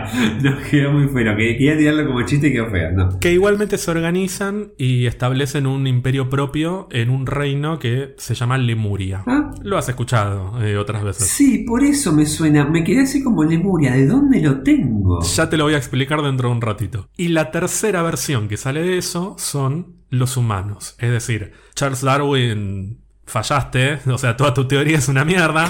El ser humano salió de la intervención de los celestiales en los primates. Y justamente por esa intervención de los celestiales, mucho tiempo después van a decir en los cómics, las mutaciones son resultado de esto. Es decir, el gen X aparece gracias a la intervención de los celestiales en los primates. Sí, igual eh, esta cuestión del gen X es. No todos lo tienen. Algunos. Algunas intervenciones sí y otras no, y fueron obviamente. Claro, al- a lo largo de la historia fueron como los descendientes, pero digamos, no es que todos los experimentos de primates, esos primeros experimentos de primates, todos tuvieron el gen X. Algunos lo tuvieron y fueron descendientes y otros no. A partir de la intervención de los celestiales, los primates se convierten en humanos, básicamente. Es decir, ellos ponen las semillas como para que la evolución se dé. Claro. Ahora, en algunos de esos humanos, esas semillas pegan como, como, como, el, como el orto, o sea, alto viaje. Claro, como en los Y- 70 la droga. Bueno, va, el 70, ahora también, pero bueno. Y evolucionan descontroladamente. Eso es lo que sería el Gen X. Muchísimos años después, luego de evolución, evolución, evolución, los Kree Pobre. que siempre son una especie de mierda, se enteran de lo que hicieron los celestiales y dicen, yo también quiero hacer eso. O sea, yo hago puchero, Claro. ella hace puchero. Pero para, ¿los Kree querían replicar lo que hicieron los celestiales? ¿Quiénes son? ¿Qué- Pero por favor, ¿quiénes y son? ellos dicen, che, mira, si los celestiales hacen esto, nosotros por ahí podemos tratar de hacer lo mismo y usar el resultado de estos experimentos como armas. To- todos asocian a armas, todos quieren, los quieren con armas. Todos quieren armas, armas, armas. Todo, todo, son re violentos. Entonces, vienen a la Tierra, toman ya a la especie humana, no, no los primates como los celestiales, sino ya humanos, Sí. hacen experimentos, no les sale muy bien, porque son no son celestiales justamente. Entonces, con el tiempo los abandonan estos experimentos en la Tierra y un poco lo que pasó en el MCU también. Fueron un experimento que salió como el culo. Ay, no Quedaron me abandonados. Y encima los abandonaron en la luna. Bueno, todavía no. Eh, Ah. Claramente estamos hablando de los inhumanos que Sí. establecen su hogar en una ciudad que se llama Atilan, pero no está en la luna, está en una isla, en una isla en Ah. una parte de la Tierra. Con el tiempo se van a ir mudando, porque le va como el orto a los inhumanos. Pero, Porque nadie los quiere, no los quiere ni Marvel. Imagínate si lo van a querer en una isla. pero claro, básicamente los inhumanos son el resultado. De- perdón, decime que esa isla después es Hawái o en donde aparece en la serie como diciendo hombre detiene, ¿no? ¿Cómo era? O man stops cops. que le grita. Man Attack Cop. Hasta el periodismo es malo. Claro, sale la noticia en el diario de Black Bolt peleando con la policía que la foto es una captura de pantalla de la escena del capítulo. Es Ni siquiera se tomaron el trabajo de que haya como que una foto de verdad de un periodista. Efectivamente, el experimento sale como el orto, los inhumanos quedan abandonados en la Tierra, pero se empiezan a organizar y hacen su civilización en esta isla, se quedan viviendo en la ciudad Ajá. y con el correr de los años su código genético va pasando a otras generaciones. Pero a diferencia de, de lo que pasaría con los mutantes que activan su poder automáticamente, los poderes de los inhumanos requieren de, de una intervención para que se activen. O sea, tienen estos cristales, ya lo hemos hablado, unos cristales que son los cristales Terrigen que Cuando los rompes sale una niebla Sí. y al pasar por esa niebla, si tenés el código genético de, de los inhumanos, se activan tus poderes. Por eso lo que pasa es que a medida que pasan los años, hay personas con el código genético de los inhumanos que nunca lo saben hasta que pasan a través de la niebla, ¿no? Y puede ser que pasan toda su vida, viven toda su vida sin pasar por la niebla. Entonces tal vez nunca se enteraron que son inhumanos. Exacto. Bueno, muchísimo tiempo después, estamos hablando de un momento en el que todavía no hay civilizaciones Claro. importantes en la Tierra. ¿eh? O sea, la única civilización que hay son esta, los inhumanos ahí recluidos y los eternos y los deviantes eh, por su lado. En la Tierra también, igual. Los celestiales vuelven a la Tierra para juzgar a sus experimentos. Dicen, bueno, a ver qué hicieron, a ver cómo les salió. Como un un poco más tranquilo que los Kree, ¿no? Entonces, juzgan a los eternos y a los deviantes. A los humanos no les dan bola porque todavía no están desarrollados, básicamente. ¿eh? Son una especie menor. Dicen, bueno, los eternos, la verdad que muy bien. Lo que hicieron, o sea, son perfectos. Los deviantes son un fracaso. Entonces, dicen, chau deviantes, son una mierda esto. Destruyen ese lugar que es Lemuria y se hunde a las profundidades del océano Ah. todo, todo, ese, todo, todo ese pedazo de tierra que de hecho era un continente. Y ese continente perdido, que es Lemuria, Atlántida. pasa a convertirse en lo que hoy conocemos como Atlantis. Un continente hundido al fondo del océano. O sea, en esta mitología en donde existía un continente que ya no está, que se tomó de, muchos eh, textos o citas, sobre todo de Grecia y todo eso, eh, esta sería la versión dentro del MCU. Se convirtió en Atlántida. Sí, en realidad hay varias versiones. O sea, por un lado, hay versiones que dicen Lemuria era una cosa y Atlantis otra. Hay otras que dicen Lemuria era el continente y cuando se hunde se convierte en Atlantis. Es- va cambiando. O sea, el tema es que en este caso hunden todo un continente entero, destruyendo a los deviantes. Pero además, en ese continente vivían humanos. Estos humanos, obviamente, el 99,9% muere, pero algunos, gracias a esto que estuvimos diciendo de las mutaciones y las adaptaciones y demás, unos poquitos desarrollan la capacidad de vivir bajo el agua y son lo que con el tiempo vamos a conocer como atlanteanos. El más conocido de todos es Namor. Ahí está. Namor, a, a- a eso quería llegar. O sea que en cierta forma el castigo de los celestiales terminó convirtiendo muchas generaciones después a uno de los futuros este, protagonistas de su propia película. O que aparezca. O un, futuro secuestrador y amante de su Storm, nuestro querido Namor. Claro, Mirá, los celestiales, no pre- los celestiales no previeron eso, guarda. Nuestro querido Namor, que incluso ya tenemos un Namor en nuestro MCU. Jorgito Maleniers, claro. Jorgito. Eh, Nick Fury, Nick Fiorito, yo quisiera decir. No, no me llame Nick Fiorito. Bueno, después de todo este quilombo, empiezan a desarrollarse las primeras civilizaciones importantes de humanos. Y de hecho, hace poco eh, conocimos un cómic que habla de los primeros Vengadores, pero Vengadores antiguos, que son el primer Ghost Rider, la primera Iron Fist, el primer Black Panther. Estamos hablando de Vengadores, entre comillas, de épocas hiper, hiper antiguas, o sea, miles de años. El líder de estos Vengadores es nada más y nada menos que Odín, pero no el Odín que conocemos, sino un Odín previo. Ten en cuenta que los Asgardianos son una especie que vive un ciclo y eventualmente llega a lo que se conoce como Ragnarok, Sí. mueren todos y renacen. Entonces, el Odín anterior al Odín padre de Thor fue el líder de los primeros Vengadores. Esto fue un, un delirio que hicieron hace unos años que a mucha gente no le gustó, pero que está bueno. ¿Por qué te cuento todo esto? Porque uno de estos primeros Vengadores era un hechicero Ah, me imagino quién. que adivina cómo se llamaba. No voy a decir Dormammu, pero Agamotto. Exactamente. Agamotto fue el primer hechicero supremo. Exacto. Era bastante chongo antes de convertirse en ese bichito que, que dijiste vos. Ay, pero es horrible después esa oruga gigante que fuma, que fuma vano, pipa, no sé qué fuma. Obviamente con conocimiento de estos papiros que te mencioné hace un ratito, ¿no? Claro, tal cual. Pero bueno, cual. pero ya vamos a volver de nuevo a esos papiros. Por otro lado, las civilizaciones humanas empiezan a reconocer diferentes generaciones de dioses basados en seres, algunos reales, otros no. Por ejemplo, los sumerios empiezan a idolatrar a los Anunnaki, los egipcios empiezan a idolatrar a, los dioses egipcios, valga la redundancia, y fundamentalmente en la antigua Grecia idolatran a los dioses olímpicos y obviamente los nórdicos idolatran a los asgardianos que no son más que asgardianos que visitan la Tierra y que ellos dicen, no, son dioses, ¿no? Tal cual. Bueno, Agamotto pasa su título de hechicero supremo a otro, así que comienza el legado de los maestros de las artes místicas, ese sería como el, el origen de, de los hechiceros.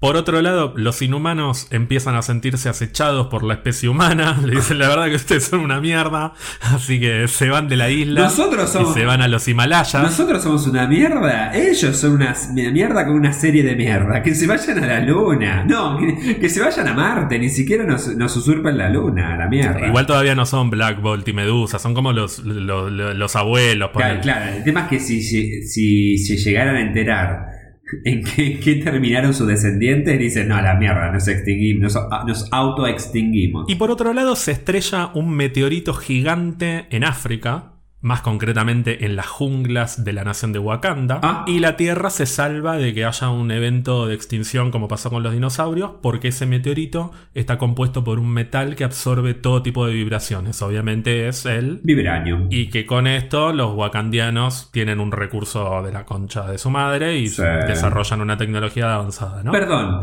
eh, el, el famoso meteorito que eh, modifica mucho la vida en la Tierra y que destruye, o sea, digamos, este, aniquila gran parte de toda la biótica, incluyendo los dinosaurios.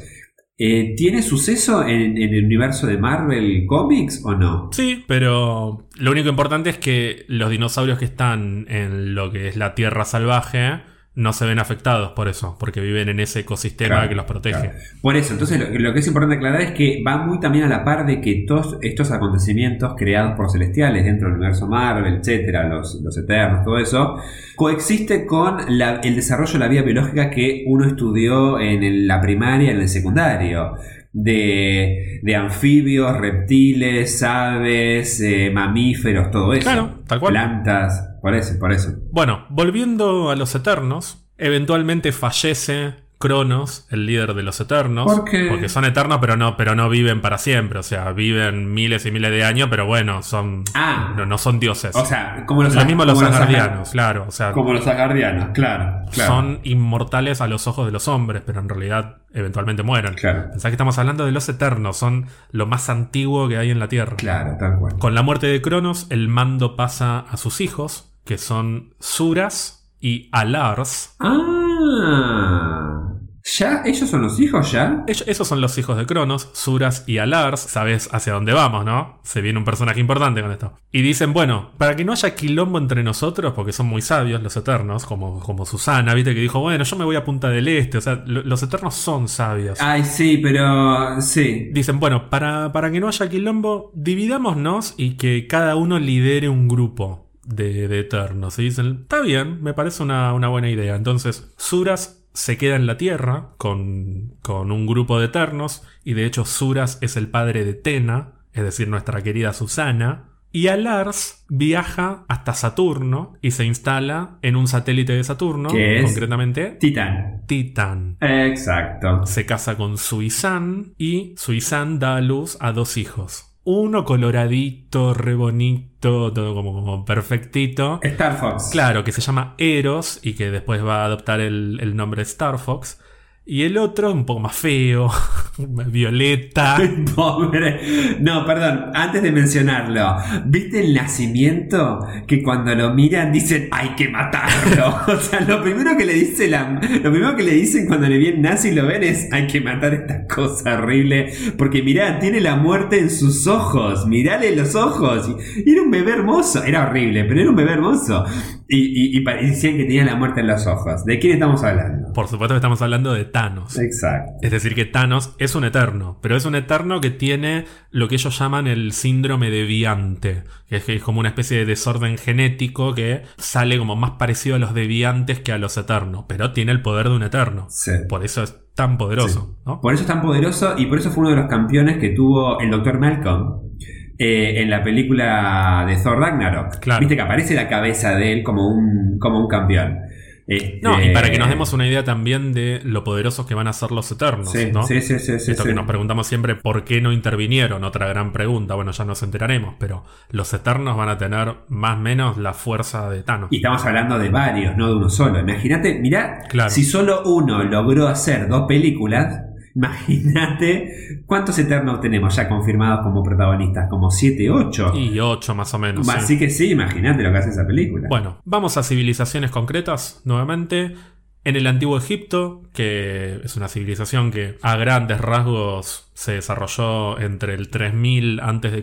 y el 500 a.C., más o menos. Egipto en un momento es la civilización más avanzada o una de las más avanzadas y reciben la visita de un viajero en el tiempo. Es un científico que viene del siglo 31 y que dice, qué interesante esto, voy a ser faraón. Y básicamente se convierte en faraón del antiguo Egipto, que es Ramatut. Y eventualmente dice, bueno, me cansé de esto, voy a seguir viajando en el tiempo y va adoptando otros nombres, otras identidades. Exacto. Tiene una que es muy conocida. ¿Cuál es? Kang. Exactamente. Es decir, uno de los villanos más famosos de los Avengers. Exacto. Ramatut es sucedido por otro faraón que se llama Ensabanur Ah, sí. y que también es muy conocido. Y que hasta tuvo su propia película. Exactamente. Tuvo su propia película. Un poco floja. Más allá de que guste o no, pero tuvo, tuvo su propia película. Y, y si tenemos que hablar, en algún momento hablaremos de todas esas películas, no es la más floja de todas. Definitivamente Claramente no. no. es la más floja. Así que estamos hablando de Apocalipsis. Exactamente. Gran, gran villano. Es una pena porque probablemente no lo veamos por lo menos en los próximos 20 años. Porque hay que dejar pasar Sí. el mal sabor de boca. ¿no? Hay que dejar pasar, hay que pasarlo. Pero es una lástima porque quien tiene recuerdos de no solo los cómics, sino las famosas series de los 90 de los X-Men, Apocalipsis era todo. De los X-Men es mi villano favorito. Era la saga del Fénix, Days of Future Past y Apocalipsis. Esos tres villanos eran como todo, todo. Va, esos tres villanos no digo, esos, esas tres sagas, perdón. Y Apocalipsis era el villano. Bueno, ¿te acordás de los celestiales? Que ya, bueno, vinieron dos veces a la Tierra. Sí, hincha pelota. Otra vez vuelven. Hincha pelota. son, hincha pelota, son hincha pelota porque dicen, bueno, a ver otra vez qué está pasando. Ese serías vos. Ese serías como. eh, yo siento que los celestiales son medio Ravenclaw. A ver, vamos a ver cómo anda el proyecto, el laboratorio, y toman nota y castigo. Son malos, son hinchapelota, son hinchapelota, son muy Ravenclaw. Yo sería como Hufflepuff. Eso harían los observadores. Los celestiales lo que tienen es que vienen y se paran. Es, increíble, o sea, no, no es que interactúan, mueven, no. Se paran y con eso analizan todo. Bueno, llega una tercera hueste de celestiales que vienen a ver qué- qué está pasando, como a supervisar lo que pasa en la Tierra. Y se encuentran con una sorpresa porque la última vez que habían venido a la Tierra estaban los eternos y los deviantes y los humanos eran Nada. insignificantes. Bueno, ahora se encuentran con civilizaciones. De hecho, los recibe la civilización inca y, y los idolatran, como que llega un dios. Eh, bueno, los incas, los incas te digo que le buscas el paralelismo y podría ser igual o superior a lo que fue de expansión el Imperio Romano. Así que es como el imperio. Y el celestial que viene se sorprende y dice, bueno, me encontré con algo que no me esperaba encontrar. Bien. Una civilización que no estaba en mis planes. Voy a volver dentro de mil años a ver qué pasó y los voy a juzgar, como hizo con los eternos y los deviantes. Ajá. que a los deviantes los consideró un fracaso y los mandó al fondo del océano. Entonces dice, bueno, dentro de mil años voy a volver a ver qué hizo la civilización o las civilizaciones humanas. Yo especulo que el día que lleguen no le va a gustar mucho lo que hicieron los humanos. No me parece que hayamos hecho cosas maravillosas a los ojos de un celestial. Para, para, para, para. ¿Vos me querés decir de que posiblemente nos pase y veamos en el cine, en nuestra vida y en el cine también representada, la posible llegada, la llegada de un celestial que venga a juzgar cómo somos, cómo estamos los humanos nosotros eh, en evolución, en, en sociabilización, en la vida misma, en la Tierra? Mira, esto que te estoy diciendo fue hace más o menos mil años. Así que... Ok, vos, vos vos decís entonces que un conflicto va a ser entonces esta una confrontación entre eternos y celestiales, entre creadores y creados. Yo creo que todo esto que rompí los huevos durante este episodio con las visitas de los celestiales lo vamos a ver en Eternos en diferentes épocas. Pero para mí, el gran conflicto final de la película va a ser la llegada de un nuevo celestial que nos viene a juzgar. Estoy seguro porque de hecho pasa en los cómics. O sea, ya sucedió esto de que llega el cuarto celestial, claro. Ah, esto ya sucedió. Sí, sí, sí. O sea, ya, vi- ya vino la cuarta ola como la película, que es malísima, pero ya vino la cuarta ola. Sí, sí, sí. Así que para mí está todo dado para que el último acto de la película sea eh, el juicio del celestial que llega. Perdón, y, y por eso también tanta introducción de los celestiales antes, porque tiene que mostrarlos como que son figuras no solo hiper mega poderosas, sino como que están más allá de cualquier sentimiento o consideración humana. Si no les gusta, no les gusta y a la mierda.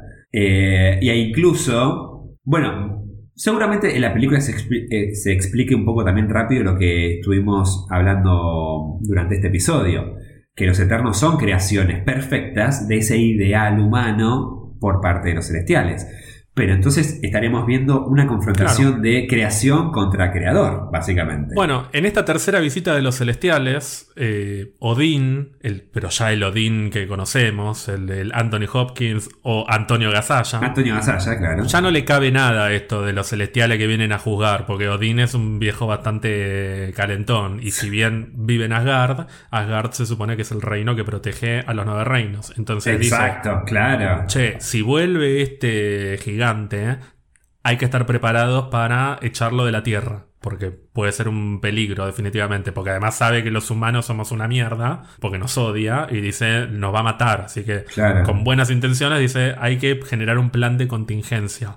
Entonces, una de las cosas que hace es preparar una armadura mágica que se mueve sola. Y que ya la vimos en la primera Thor. Sí, que es bastante chota, pero sí. Es el destructor, básicamente. Es el Que es la armadura que Loki usa y que, bueno, que Thor la hizo mierda. Al igual que hizo mierda a todo Asgard. Así que todo el plan de contingencia que Odín podía llegar a tener para protegernos ya no existe. Lo que está bueno de esto es que, fíjate qué importante que es la figura de Odín para la protección de la Tierra. Sí. Y es una gran explicación, aunque nunca lo dijeron, de por qué Thanos actúa cuando actúa. Fíjate que Thanos pone en marcha su plan mucho después de que dice I'll do it myself en Ultron. Pues bueno, ¿y qué? ¿Y durante tres años qué hiciste? Bueno, cuando Thanos pone en movimiento todo su plan, es cuando acaba de morir Odín. Sí. Y la última gran protección de la Tierra, porque no tiene en cuenta los Avengers, obviamente, ya no existe. Es verdad. Es decir, que ahora la Tierra no solo se quedó sin Avengers, sino que se quedó sin Asgard. Claro. Porque está bien, está Valkyria, está Thor, todo, pero Odín y su ejército eran una fuerza imposible de, comparar con cualquier otra. Claro, entonces a lo que voy es, estamos hablando de un Thanos sin las gemas, a la cual se valía solo de sus habilidades y sus poderes como eterno. Pero eh, sabía de que, guarda, no jodamos con Asgard y con Odín porque tienen aguante, digamos. Ahora, muerto Odín, eh, listo. Claro. Voy a conectar todas las gemas de una, porque ya sé dónde está cada una, excepto, bueno, la del alma, ¿no? Pero bueno, eh, es, es verdad, fue muy inteligente como, bueno, pero lo loco es, más allá de esa bestialidad física que tiene, eh, también habla muy bien de Thanos en, en que pensó el momento en cuando hay que salir a actuar. O sea, fue a- hasta paciente para decir, no, no, no, no, no, Tal cual. hay que esperar. Bueno, por otro lado, yéndonos a Asia, en Japón aparecen dos organizaciones secretas. Una idolatra a la bestia, esta, este primer demonio que te dije que aparece en la Tierra. Ah, sí, sí. Es un clan ninja que se llama La Mano. Ah, Y para oponerse a la mano, aparece un enclave de artes marciales y místicas que se llama La Casta. Estas dos organizaciones son recontra importantes en Daredevil, Defenders, en Netflix, ¿no? Iron Fist. En, en- en las series de Netflix. Por otro lado, en China, el científico Zhang Heng, que de hecho es un, es un científico real que existió, eh, que fue un astrónomo recontra importante, eh, más o menos en el año 100 después de Cristo, ¿no? Descubre que una celestial va a dar a luz a su hijo en la Tierra. Ah, mirá. Pero, pero no es que va a venir a parir. Va a salir el hijo de esta celestial del núcleo de la Tierra. O sea, porque esa es la manera en que nacen los celestiales. Tam- Estamos hablando de drogas, chicos. Las drogas hacen mal. Claro, claro. Bueno, sí, ponele, si hacen mal, mal, mal, como mal hablar, no sé. Pero bueno, ponele que sale del ¿Cómo no es núcleo, nada? sí. Es droga. Shang Heng logra comunicarse con esta celestial y la convence de que dé a luz a su hijo en el sol. Ajá. Entonces el hijo nace en el sol y se convierte en una figura cósmica repoderosa que se conoce como Star Child. Y esta celestial es conocida en los cómics como la Madonna Celestial. Ah. No, es, no es Madonna la cantante, es Madonna porque Ah, no es, claro, eh, like a virgin. like a virgin. Pero Claro. hay una saga recontra conocida de Avengers que es particularmente famosa por ser un quilombo, que es la saga de la Madonna Celestial, que igual recomiendo leerla, es de los 70, si no me equivoco, de principio de los 70. Re drogada también, buenísima. Porque, porque es un nivel de drogadicción increíble. O sea, todo esto que acabo de contar, estoy seguro que jamás lo vamos a ver en las películas, pero lo quería contar porque esa saga es un delirio. Por otro lado, el imperio mongol evoluciona hasta convertirse en una sociedad secreta, que se llama la Fundación Atlas, Ajá. que es una organización que busca la dominación mundial, obviamente, como, como toda organización secreta mongol. Como toda Y organización. cada líder de la Fundación Atlas es descendiente y heredero legítimo de Genghis Khan. Y su línea sanguínea perdura hasta hoy. ¿Se te ocurre alguien Ay, que pueda ser ¿será? descendiente de Genghis Khan y que tenga entre sus intereses la dominación mundial? ¿Será que tenga que ver algo con anillos? Exactamente, estamos hablando de el mandarín. El mandarín, sí. Por otro lado, en la región del Tíbet, En Nepal, por ahí, ¿no? cerca de Nepal, exactamente. De hecho, Nepal es parte de- del Sí, Tíbet. es parte. Hay sí. una ciudad mística, se llama Kamartash, en la que dos hombres llamados Yao y Kalu, no es Kalu Rivero, es Kalu, Brillantina para mí. brillantina para mí, ¿Qué será la vida de Carlos Rivero, eh, Rivero esa? se unen y empiezan a explorar los secretos de la hechicería y con el tiempo Oh. uno de los dos se vuelve malo, como pasan en, en todas estas historias, Kalu, justamente. Ay, mala, mala la otra. traiciona a Yao y Yao lo vence y dice, bueno, me voy a dedicar a el estudio de la magia, hasta que se convierte en hechicero supremo, logra contactarse con Eternidad, Ah, mira. con esta entidad abstracta de la que hablamos, Ah, grosso entonces el tipo. y Eternidad lo, lo avala y le otorga un artefacto que lo ve todo, y es tan poderoso que se llama el Ojo de Agamotto, haciendo referencia a este primer hechicero supremo del que hablamos. Claro, pero eh, hay algo... Este Yao, Sí. ¿te suena qué personaje puede llegar a ser? Dormammu. No. No, es un hechicero supremo que le dan el ojo de Agamotto. Ah, Yao. Eh... Te doy una pista. En las películas apareció y a diferencia de los cómics es una mujer. Pero que de One. Exactamente. Ese es el origen del antiguo, de Ancient One. Pero desde tanto tiempo existe. Está en los récord Guinness de televisión. Es, es verdad, ahora que lo pienso. conocer el programa más largo de la historia de la televisión. Ahora que lo pienso, entonces dimos con el clavo con quién es nuestra Ancient One, porque están los anales. O sea, es anterior a, a Mickey Mouse, a Mickey, y a Disney, y a todo. O sea, me quiero imaginar. Eso es increíble. Eso es increíble. Nuestra Ancient One nació en un mundo donde no existía Mickey. Pero bueno, con razón, perdón, esto yendo ya a las películas. Con razón se, se eh, Mordo dice, nadie sabe cuántos años tiene. eh, y después se indigna cuando dice, con razón viviste tantos años, porque está succionando la energía de la dimensión oscura. Como diciendo, así cualquiera sobrevive tantos años. Bueno, yéndonos a Europa, vamos y venimos en el tiempo igual, porque antes de este hechicero supremo, no sé si es directamente el anterior, pero hubo otro hechicero supremo ya en Inglaterra, en, en Europa, que es Merlín, Ah. a quien conocemos por un montón de historias. Merlín ayuda a una figura llamada Arthur Pendragon a fundar el reino de Camelot. Y tanto Arthur como Merlín entran en conflicto con la medio hermana de Arthur, que es una mujer que tiene un poder similar a Merlín, es una hechicera, y recopila los papiros, estos que te vengo rompiendo desde hace una hora, con los hechizos de Ctón, este ser que está desde los orígenes de la Tierra.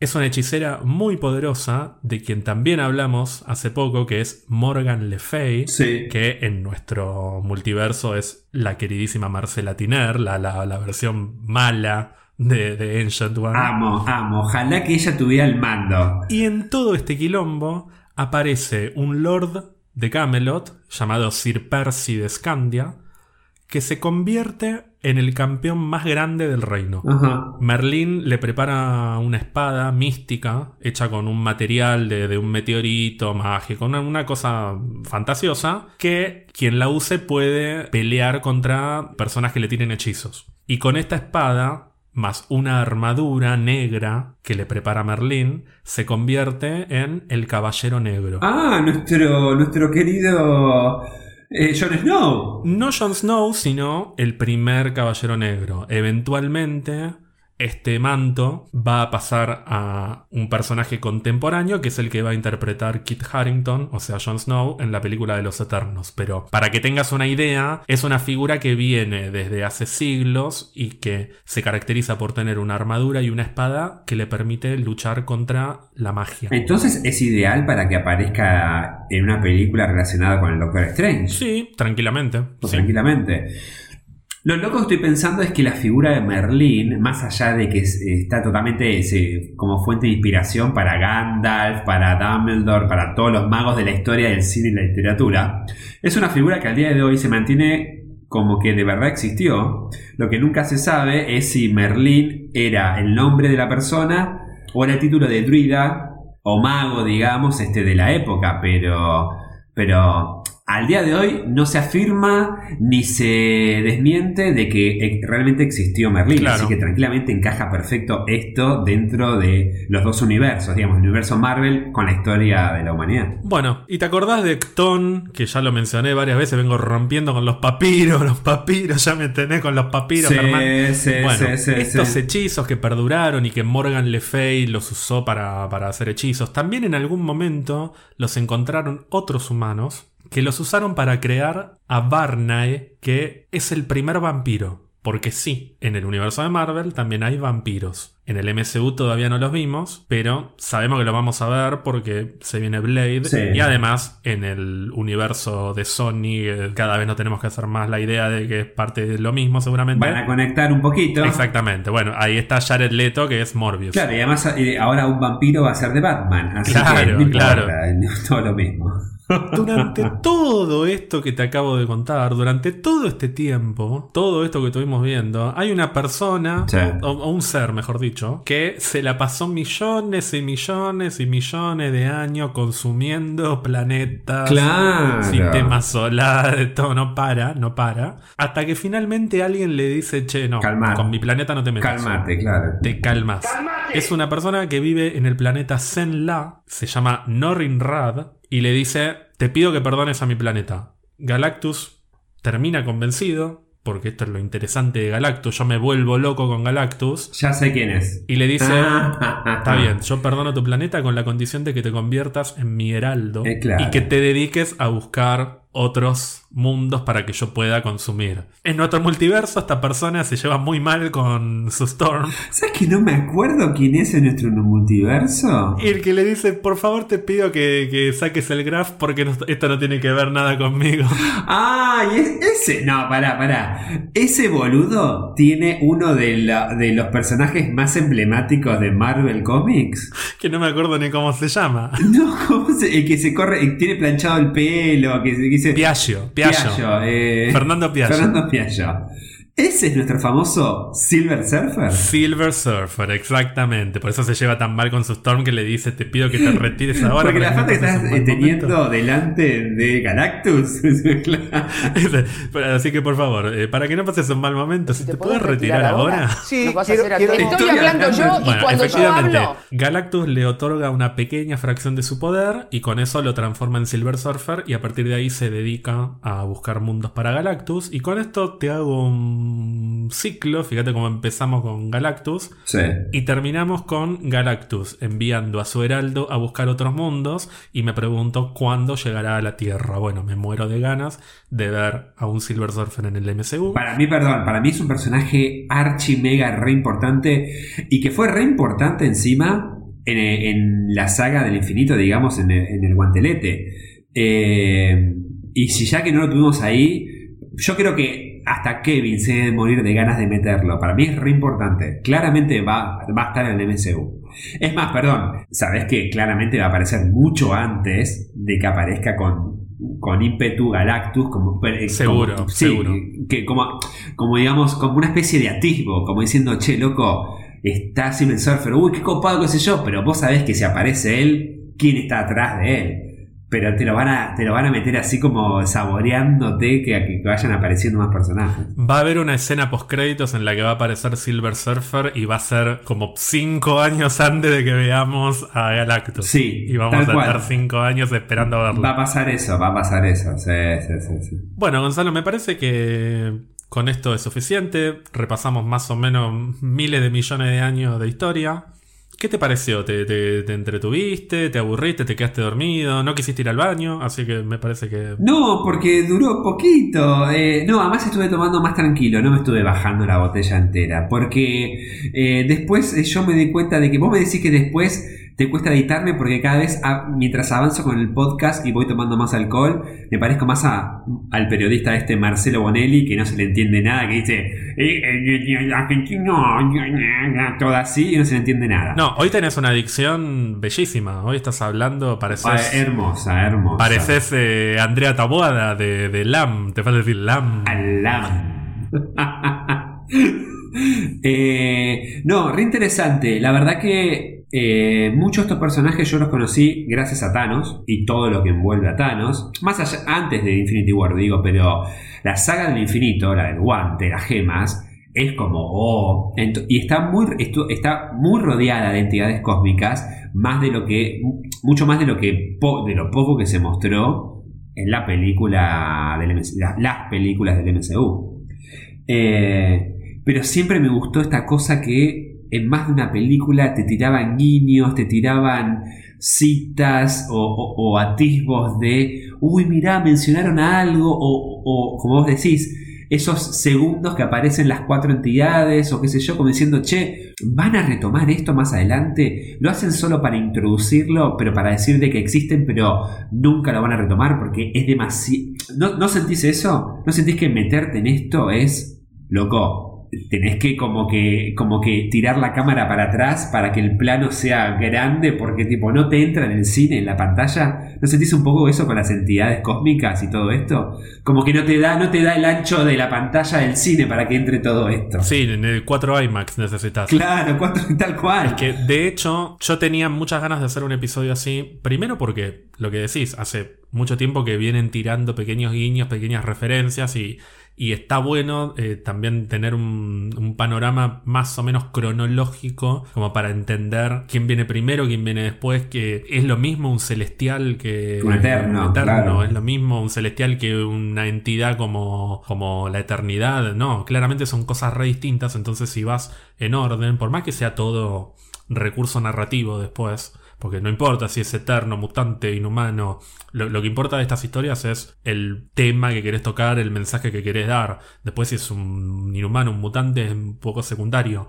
pero es tan amplio todo este universo y nunca lo llegas a abarcar del todo que me parecía interesante hacer un- una mirada general de todo. Y además, fíjate cómo de la mayoría de las cosas que hablamos, y no es que hice una gran selección, ¿eh? fui como Sí, sí, sí, sí. a las cosas importantes eh, sin filtrar demasiado. La mayoría o ya tuvimos alguna referencia en alguna película del MCU o tenemos todos los indicios de que, lo, lo vamos a ver en algún momento. Eternos, Galactus, etc. Así que básicamente las semillas están por todos lados. Me encantaría ver en cine, pero es lo que te digo. Siento como que, ¿viste cuando lees los cómics estos que aparecen estas, todas estas entidades? Que los planos son tan grandes y que se ven muy chiquititos Sí. personajes como Silver Surfer, los mutantes, qué sé yo, porque las entidades no te entran porque tienen que ha- hacerlos así. Necesitas 4 o 5 IMAX para esto, para que realmente se entienda esa dimensión. Porque lo pudimos ver con un poco con Dormammu, que igual todavía no, no, no, no hablamos sobre el origen de Dormammu, no, no, no sé qué es. Dormammu está en otra dimensión. Está en otra dimensión, pero digamos, no es, un, no es ni un celestial. Por eso no entra Claro, acá. no entra acá. Eh, es verdad. No es, es que no es parte de nuestro universo, está en otra No dimensión. es parte de un universo, es verdad, porque es otra dimensión. Pero visualmente, digo, ¿sabes la cantidad de diseños de borradores de storyboards que va a haber para diseñar a los, a los celestiales, ponele? O a, no, más que los celestiales, o a las entidades, a eternidad, a muerte. O me pregunto, tanto que es importante la muerte para Thanos en los cómics, pero no apareció. ¿Pero aparecerán las películas?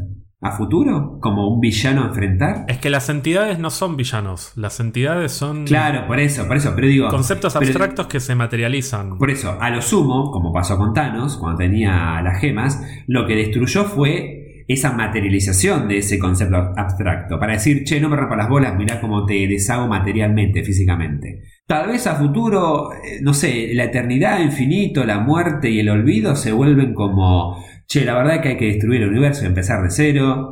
O tal vez eso es más tarea de de Galactus, no sabemos cómo.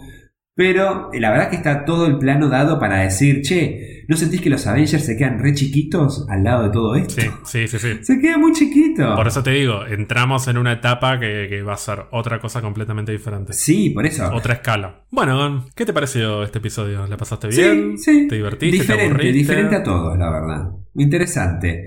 Eh, me dormí por un momento, pero no te diste cuenta porque vos te encanta hablar, así que medio que estuve cabeceando. Pero después lo pude pilotear bastante bien, no te diste cuenta, así que bien, bien, la manejé re bien. Qué mentiroso. Yo te veía y estabas ahí compenetrado anotando, escribiendo, haciendo preguntas. Estoy anotando las cosas que tengo que comprar mañana, ¿viste? Porque sigue la cuarentena re mega estricta, así que tengo que anotar todo antes de que, que nuestro doctor Doom nos diga no salís más de tu casa. Y con esto terminamos, Gonzalo. Te deseo una noche muy linda, un fin de semana precioso, feliz nuevo inicio de fase de cuarentena, ya vamos por la fase 18, estamos más que el MCU más o menos. Mal, mal. Pero esto es la feria. Y bueno, nos volvemos a ver en el próximo episodio. Bueno, hasta el próximo episodio entonces. Un beso a todos, todas, todes. ¡Mua!